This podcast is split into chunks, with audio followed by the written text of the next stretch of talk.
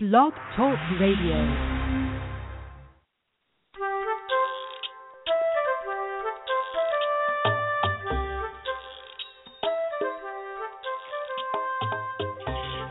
Hi there. Welcome to Teach Me to Talk the podcast. I'm Mize, pediatric speech language pathologist, and I am so happy to do today's show. It's probably going to be a shorter show, so if you're counting on this for an hour of exercise, oh, it's probably going to be more like 30 minutes or so. But lots of you listen as you drive from client to client. So if you have about a 30 minute window, you're going to get to hear it all in one stretch today. So here we go. Um, today we're going to be talking about how to understand and use the chart from my book, Building Verbal Imitation in Toddlers. Here's what happens at least weekly, I get an email from a therapist, and this is one that I just pulled because it happens so often, and this is what she says. And sometimes a mom will say this, but a lot of times it's a speech pathologist, and when I read it, you'll understand why. it says, Dear Laura, I've purchased your Building Verbal Imitation in Toddlers book, and I'm using it with a few of my kiddos. I've skimmed the entire book, and I am having success with some of my harder clients that weren't making any progress before but I don't understand when to progress the child to the next level. How long do I work on skills in one level before moving on? Can you point me to your specific criteria for each level in your book? And then she ends with, I also think it would be helpful to list that information on your chart. okay, let's kind of back it up and talk about what the book Building Verbal Imitation in Toddlers is and that whole kind of treatment approach. And then let me just tease out a few little things here that I want to be sure that you know so that if you have that book, you're able to use it in the way that it's intended. And first of all, let me just say this whole therapy approach, looking at where a child is with expressive communication development. This is something that is not completely original to me. This is taking all the bits and pieces of all the theory that we know that you learned in grad school, that you've learned as you've worked with how many ever kids you've worked with, as you've read different authors, as you've been to different CE courses. I wrote Building Verbal Imitation Skills in Toddlers because I didn't feel like there was ever one source, one resource that I could put my finger on to walk me through how to get a kid from no words to words in a way that really made sense to me. And there was no tool, in my opinion, that kind of covered all the different scenarios that we have when we first begin to work with a child who's nonverbal. Sometimes we get kids who are saying a few little words, but their parents don't feel like they're moving on. Or let's say they're two, they've had that second birthday, but they only have four or five words.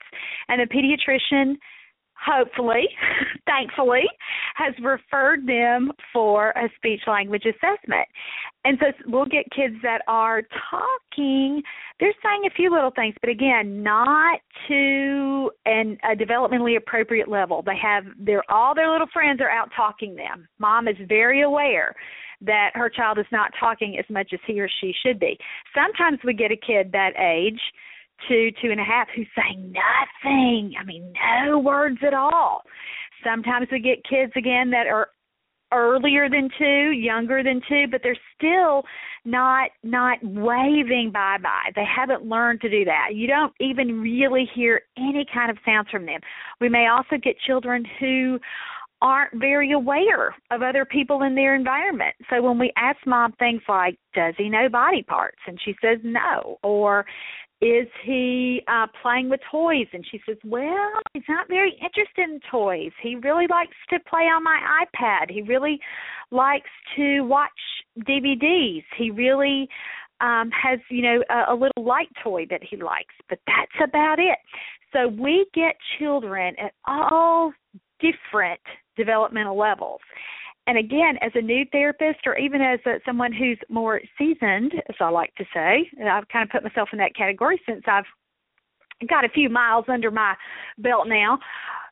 but we we need something or i felt like we needed something to be able to lay it all out there especially if you're kind of a visual person or if you just needed to be a little more structured or more purposeful or more um effective and how you're being sure that you're delivering services to our little guys that we're ready to work on expressive language or even when we're not you know when that's that's really the parents main concern. They're not talking.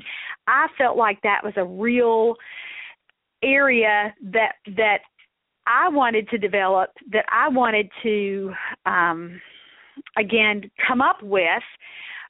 The the first few months i used it it, it was just for me it was just to help guide my decision making when I was writing goals, when I was determining activities for for therapy, when I was explaining to a mom or dad why a child had been in therapy for several weeks or a few months and we weren't feeling like we were making progress. I felt like there's got to be something. There's got to be some visual way that I can teach parents what I know about working with toddlers with expressive language, expressive speech, whatever you want to call it, expressive communication delays.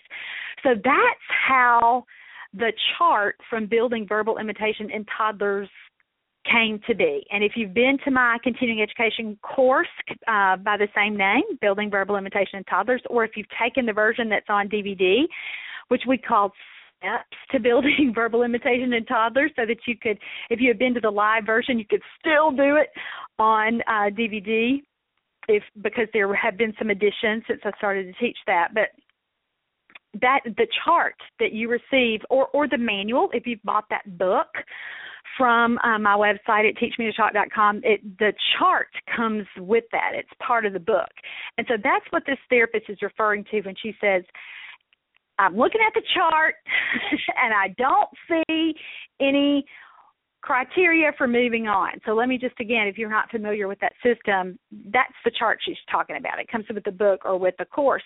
And again, this developed as a just my personal therapy tool when I was working and it, you know this is probably 10 years ago maybe longer now and I'm thinking you know as I'm working with children I started to just sort of take notes and think okay this is we are when we're with words and then we know from words we move to phrases but what happens before words and so you know then I filled in well signs I'm going to go with signs and then I started thinking about the things that happen before you teach a child signs. And then I thought, well, gosh, there are some kids who learn signs that can't go straight to words. What about those kids? Where did they fit?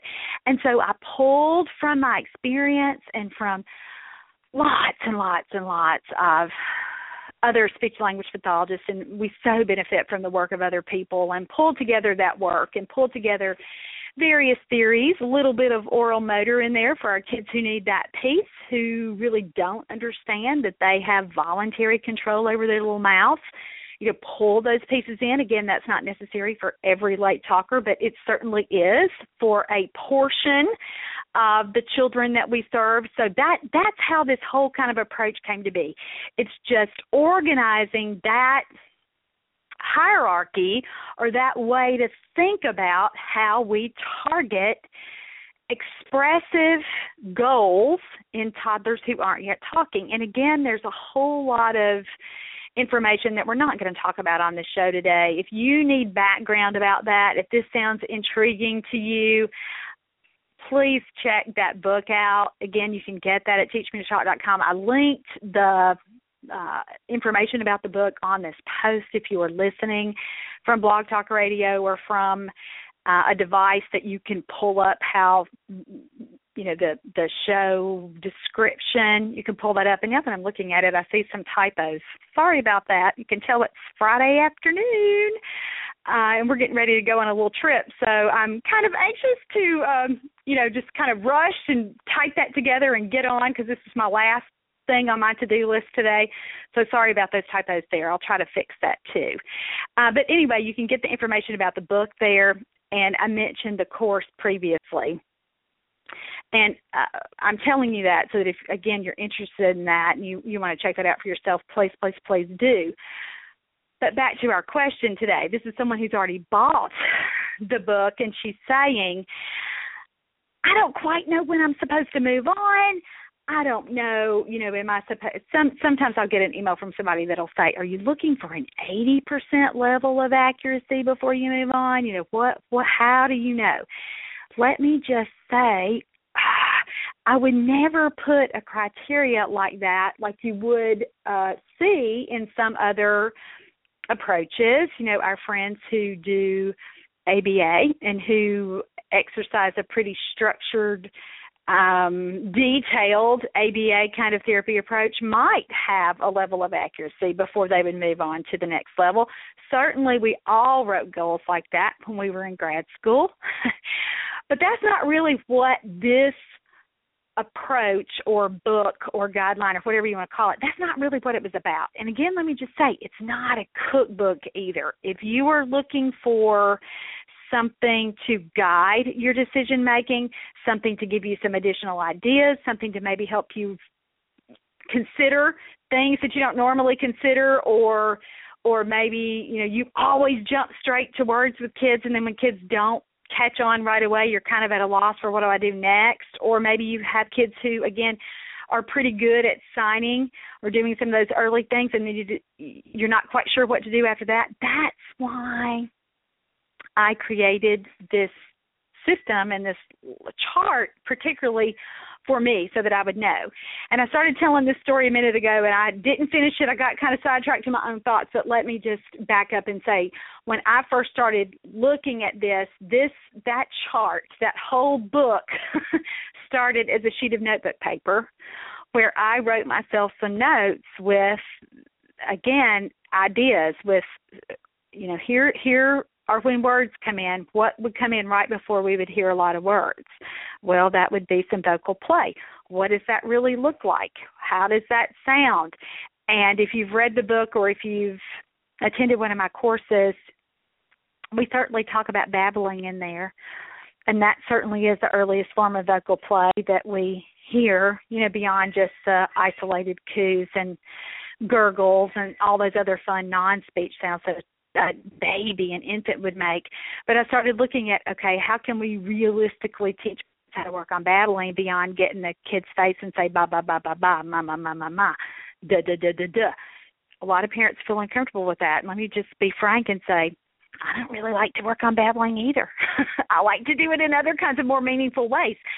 So I put the chart together to give me ideas and to help me remember kind of in the in the moment in therapy when a kid's not able to move on, when they when it feels like we're stuck to give me some additional help, some hints with where I should go next. And I tell this story in the if in the live course, probably in the DVD version too, but I really remember when this chart started to take off for me because I, again I had it on a raggedy sheet of notebook paper and then you know I would make a new copy when it just got all torn up and gross in my bag or in my book whatever I was using.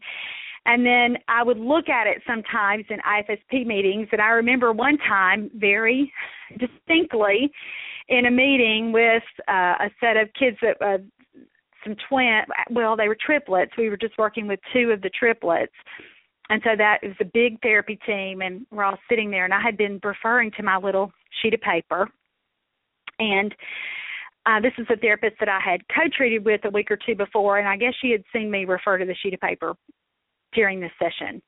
And she and this was again when i was really working on this from a you know a practical standpoint and kind of from a theoretical standpoint too when i would think during a session oh yeah that's something i should write down. That's that's something i remember. That's a good idea for me to include here on this little chart. And so we're in this meeting and she says to me laura uh can i what you got on that piece of paper over there? Can i see that?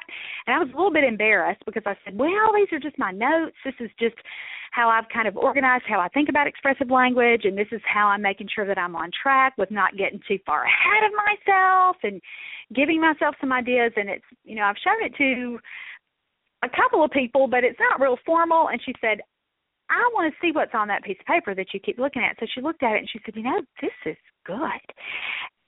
And again, she's an OT. and so it made a lot of sense to her that I had broken these very specific milestones down. And at that point i don't think i was calling them levels. I think i just had them kind of vertically written there like little categories on the page. But i thought well you know she's she's good. She's very skilled in her discipline and she thinks it's a good tool man, man maybe it is. So i typed it up a little more formally made it look a little prettier so then I started showing it more often to families. And I'll just tell you, I got a fantastic response. Parents understood when they were saying, Why isn't she using any words yet? You know, what are we doing about that? I'm still really frustrated and I would show them on my piece of paper. You know, they're not really using any pop out words either and pop out words are kind of a, are words that we set up in very specific circumstances. That's what I refer to as a verbal routine, and that really comes before we hear a lot of single words imitated. And, you know, she's not there yet, and but you know, let's kind of talk about vocal play, and those are the things that we would hear like with exclamatory words or with animal sounds or you know, just with those little fun words that we all say, like "uh oh" and "yay" and "wee" as you're swinging, and you know, she's not really doing any of that. And then I could kind of walk them back and say, you know, beyond that, usually before infants start to become really, really noisy and string lots and lots of uh, syllables, lots of sounds, speech sounds together, they kind of go through this non speech phase where we hear squealing and we hear um fake coughing, fake sneezing, all kinds of little things. Raspberries. We hear those little sound effect kinds of things. You know, if it's a little boy and you know he's nine or ten months, and you start playing cards with him, he kind of uses his raspberry sound like a car and then he kind of you know growls a little bit with it and that kind of becomes his car noise i said you know and that really comes before we would even hear the exclamatory words and then for some kids, again, particularly those children with muscle tone issues, those kinds of kids usually have to do a lot of playing, just understanding that they can do some different things with their mouths. You know, you really do see maybe there a, a child who who had no real awareness of his mouth before start to put his whole hand in his mouth or start to really mouth a lot of toys or um, just any kind of little again mouth movement there. And for some kids that all goes together when they start to use those non speech sounds and especially those little exclamatory words in that vocal play. But for some children particularly those who have had significant feeding issues or muscle tone issues that in between step that oral motor work step that you know it's kind of controversial sometimes for some speech pathologists but there's a subset of kids who that without that kind of focus they they don't really make progress verbally. They don't really move on. And then we kind of back it up even from there with our kids who have to learn how to use motor skills as a way to communicate. That's the very first kind of real symbolic communicative um, gesture they would use like waving bye bye like clapping, any kind of um, skill that they would use to let you know, hey, I'm copying you, and that they eventually shape to give you a message like pointing. You know when children first begin to point it's usually that that first little motor movement's usually as they're touching a button on a toy or doing something that again requires them to use that uh, you know pretty good control there and use one finger to activate whatever they're doing. Uh, i was on a plane in the fall and I was sitting there, Johnny and I were, you know, of course, sitting there kind of talking, and we both at the same time looked over and saw a little girl that could not have, she could not have been a year old. I mean, there is no way that she was a year old, but she was intently looking at her mom's phone and lo and behold she stuck that little finger out and swiped it over. And you know for us you know her parents probably just thought oh yeah she's learned how to do that. And you know i'm sitting there with my mouth on the floor going look at that. Look at her. Oh my gosh. And again you know she's a genius. And johnny because he's hung around me for you know thirty years now and, and knows about everything I know because he's heard it over and over and over. You know, bless his heart, he sits through you know twenty plus conferences a year and reads books and you know, proofreads stuff and listens to this and listens to that and videos this and videos that. And so he knows a lot. And he kind of got into it too. He was both like, oh my gosh, I wonder how old she is. Now, sometimes I'll just strike up a conversation with the parent and find out. But th- that day we were both tired. We were coming back from a, a long week. Um, and so we didn't do that, but we just kind of marveled to ourselves about how young that little girl was and how she had really learned how to use that her little index finger to operate her mom's phone. But again, that usually starts as a motor movement or as a motor, you know, some some way to activate a toy or a machine before it does become that full on communicative, before a kid is holding her little finger up pointing at a very specific box of cereal in the pantry. You know, she's usually done it, used that movement before in another way. So again, these are kids that um if they're not doing those kinds of things yet, they're really not developmentally ready to talk. And then we can kind of take it a step back down with for kids who aren't doing that yet.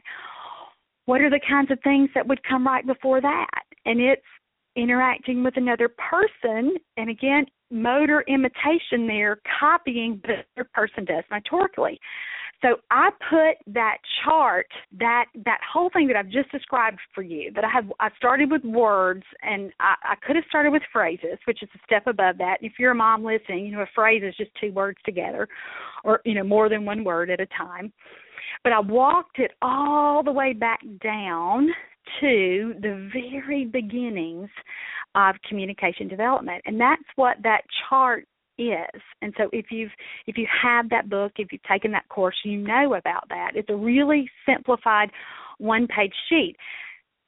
But it was never intended to be anything more than a guide. So that you as a speech language pathologist could take the chart and look at it and think, okay, if you're going to use it diagnostically, and by diagnostically I mean when you're trying to figure out what's going wrong with the kid, what is going on with the kid, where is he, why, you know, in this continuum of of communication development, you've already done the assessment, you already know that he's not he's two and a half, but he's not talking as well as he should be, which is why you're seeing him, and you're trying to figure out, well, two and a half year olds should be using phrases, well, mm, we're not there, and then you kind of step it back down to words with gosh, he doesn't really have very many words. Those wor- the couple words that he does have seem to be really contextually dependent, so that would bump it back down to a verbal routine. And then you might say, well, he has a couple little animal sounds, hmm, but they don't, they're not very consistent. I really can't get more beyond that. Let me keep looking and looking and you say gosh signs i've taught him seven signs in two sessions and his mom is so excited you know, so diagnostically, you would say this is a kid who can be super successful down back here at level two, back here at the the gestural communicative level. That's where that kid is most successful. So for right now, the past two sessions have shown me this is where his competency lies. This is where he is most comfortable learning. This is his just right level. And so that's how you use that chart, again, diagnostically, to kind of say, this is where we're going to start, because we can't start with the goal. Remember what the goal was? What's the goal for his parents? That would be that he would talk nonstop all day, every day, and tell them everything he ever thinks or wants, right? so that would be up at the phrase level. And again, that would be developmentally appropriate for a two and a half year old. But is that where that kid can be successful functionally? No. And how do you know that? Because, guys, if he could do it, he would do it. Uh, I hope you've listened to last week's podcast. It was fantastic. It's one of my, when I finished it, I just got off and I just felt like, oh my gosh, that was such a great show. And I've gotten some feedback from some moms who've listened to it and said, you know, that really helped me to hear that mom talk about her little guy. And we talked about this approach, and we talked a lot about the chart on the show last week, which probably prompted some of these emails this week, even though they didn't really say that. Um, but uh, oh gosh, I lost my train of thought. Oh, we'll just pick up where I was. But it was it was the show last week was so good with um, mentioning how beneficial the chart had been and how much it had helped her know how to pull it back and work at a level where a kid could be successful. Okay, that's what we were talking about, that just right developmental level. You the goal is always going to be usually several steps ahead of where a child really can be successful in therapy. And a lot of times we as as speech language pathologists and other, you know, developmental interventionists, special instructors, whatever you call yourself in your state. If you start at the goal, more than likely you are not going to see immediate progress because it's too hard. Oh, and this is what I was going to say that that mom said. Remember last week it was show number 258. So if you've not listened to it, go back and listen to it. She said, one of the things that I love that you say is, and something that's given me comfort is when you said, if he could talk, he would talk and that's what I mean about this. So so sometimes we'll get a kid in therapy and again the goal is to talk so we start at words but that kid eh, we we don't hear anything near that could be counted a word because they're just not there yet. So you have to really find out where can this kid be most successful? Where can we start so that I can demonstrate some progress and some new skills and some new what new ideas can I give these parents? What new strategies? So the chart is a great tool for being able to determine that so diagnostically. Here's another way that I use that chart. It's it's for me therapeutically if I have gone ahead and violated all those things that we've been talking about, figuring out that developmental level, that just right place, if I've if I've screwed it up and I've been working with the kid for weeks and we're still not making any progress, a lot of times you can just take out the chart and then probe and decide, okay, this is this is he can do some of these things for me. You know, I'm looking here at this chart and and let's look at that. Let me just see. Can't level 1, can he imitate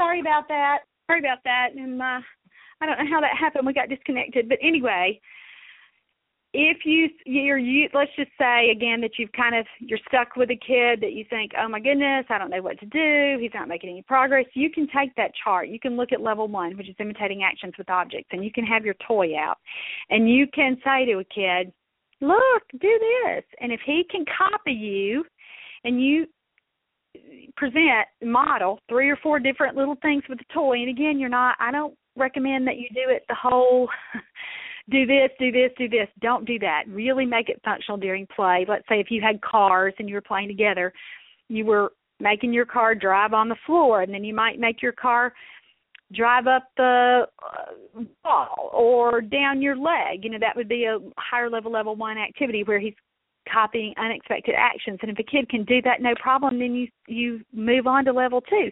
And let's say that he really doesn't use a lot of gestures. His mom reports that he's not waving bye bye or clapping with her, or trying to dance in imitation of her, or any other of the little uh, behaviors you'll find listed for level two. But you're able to get him to do that. He seems to have no problems you're putting away toys and you're waving bye bye. You are um, just modeling all kinds of fun things. You're blowing kisses as you put things away. He's totally into it. He's giving you five. He's doing all those things. You would know, okay, he can do level two. With a kid like that, I would immediately introduce some signs, but just for the sake of uh, kind of moving this along, let's say that you decide, well, he's mastered that. What should I do next? Then you look at the level three activity. So, do you see how you could use this approach even diagnostically plus therapeutically in, in, in a session? And then you get to this level three where he's doing nonverbal actions with his face and his mouth. And let's say he looks at you like he has no idea what you want him to do. You could say, Well, I'm going to stick here and I'm going to see what I can get and I'm going to pull out some toys and see how we can get some of these actions with his little mouth in this session. Or you might say, hmm, not sure he really needs to know that. Let's kind of move on to level four, and I usually do level four and level five, five together, the vocalizations in play and exclamatory words. And let's just say that you model several of those. You try to, you, let's say you bring out your um, something that he likes. Let's say he likes superheroes. He really likes his Superman and his Batman and all of his X Men characters. And let's say you're trying to make them do all kinds of noisy things, and he might just do a couple of those. And then you say, well, that look went pretty good. Let me bump him up a little more. And you try to introduce some verbal routines with those superheroes, but again, you get nothing that's when you know, gosh, he really his breakdown point you know, level two, he did great. Didn't see anything from level three, but level four, I kind of got a couple little things there. Let me see what I can do. So that would be how you know, man, that that's where he's just starting to see some success. This is where he's telling me he can just sort of kind of do it. And so I would stay right there for a couple of weeks. I would really work on vocalizations in play. I would give his mom and dad tons and tons and tons of ideas that they could do with him. And if you don't have those ideas, you can get those from my book or kind of make them up on your own. but you can certainly see how that would be beneficial for us just to bombard this child and really stimulate all kinds of vocal play um, utterances to see what we could get there. So that that's how you use this chart therapeutically with a little guy. And, and again, the reason that it worked so well for me is sometimes I need reminders. I'm not always fantastic at sitting there in the heat of the moment. I might come up with a couple little vocal play things to do. I mean, now it's second nature. But when I was working on this 10 years ago or so, I might have not remembered all of the different things that I could do unless I had a little cheat sheet there. So that's how the chart came to be. And so again, I don't really have a mastery level per um, level because that's not how it really works. You'll just have to use your clinical instinct there, and you you say to yourself, well, if he's only got two or three little d- examples per level, he's not really owning that level yet. He's not really mastering that kind of vocalization yet. And that's how you know that's where he can be more successful. Now, this is what happens a lot. Somebody will email me and they'll say, Well, I've introduced three or four signs, but we're not really having any luck moving on to words. He can do those three or four signs and he's been he's been doing that for three or four months now. And to me, that nearly always is a problem with the adults, not the child. Because you should have introduced more signs to that child and given him more options to use and not left him just kind of hanging on to those three or four. Now, sometimes somebody will say to me, Well, I've worked really hard to, you know, kind of move on. And then I'll say, Well, which signs have you done? And then they don't really have any concrete tools or they didn't work on it with the frequency that they should have, meaning that they might have, let's say they were using some really general signs like more and please and some of you may cringe and say, I never use those signs. And again, we're not going to talk about this in depthly today because I've done it a lot, but talked about it a lot but signs like more and please, kids can overgeneralize those signs, but guys, they get so many opportunities for practice and for reinforcement. So that's why so many of our little guys hang on to those signs because their moms know to cue it all day, and that's why they get good at it because they get tons and tons of practice. Doesn't that make sense to you?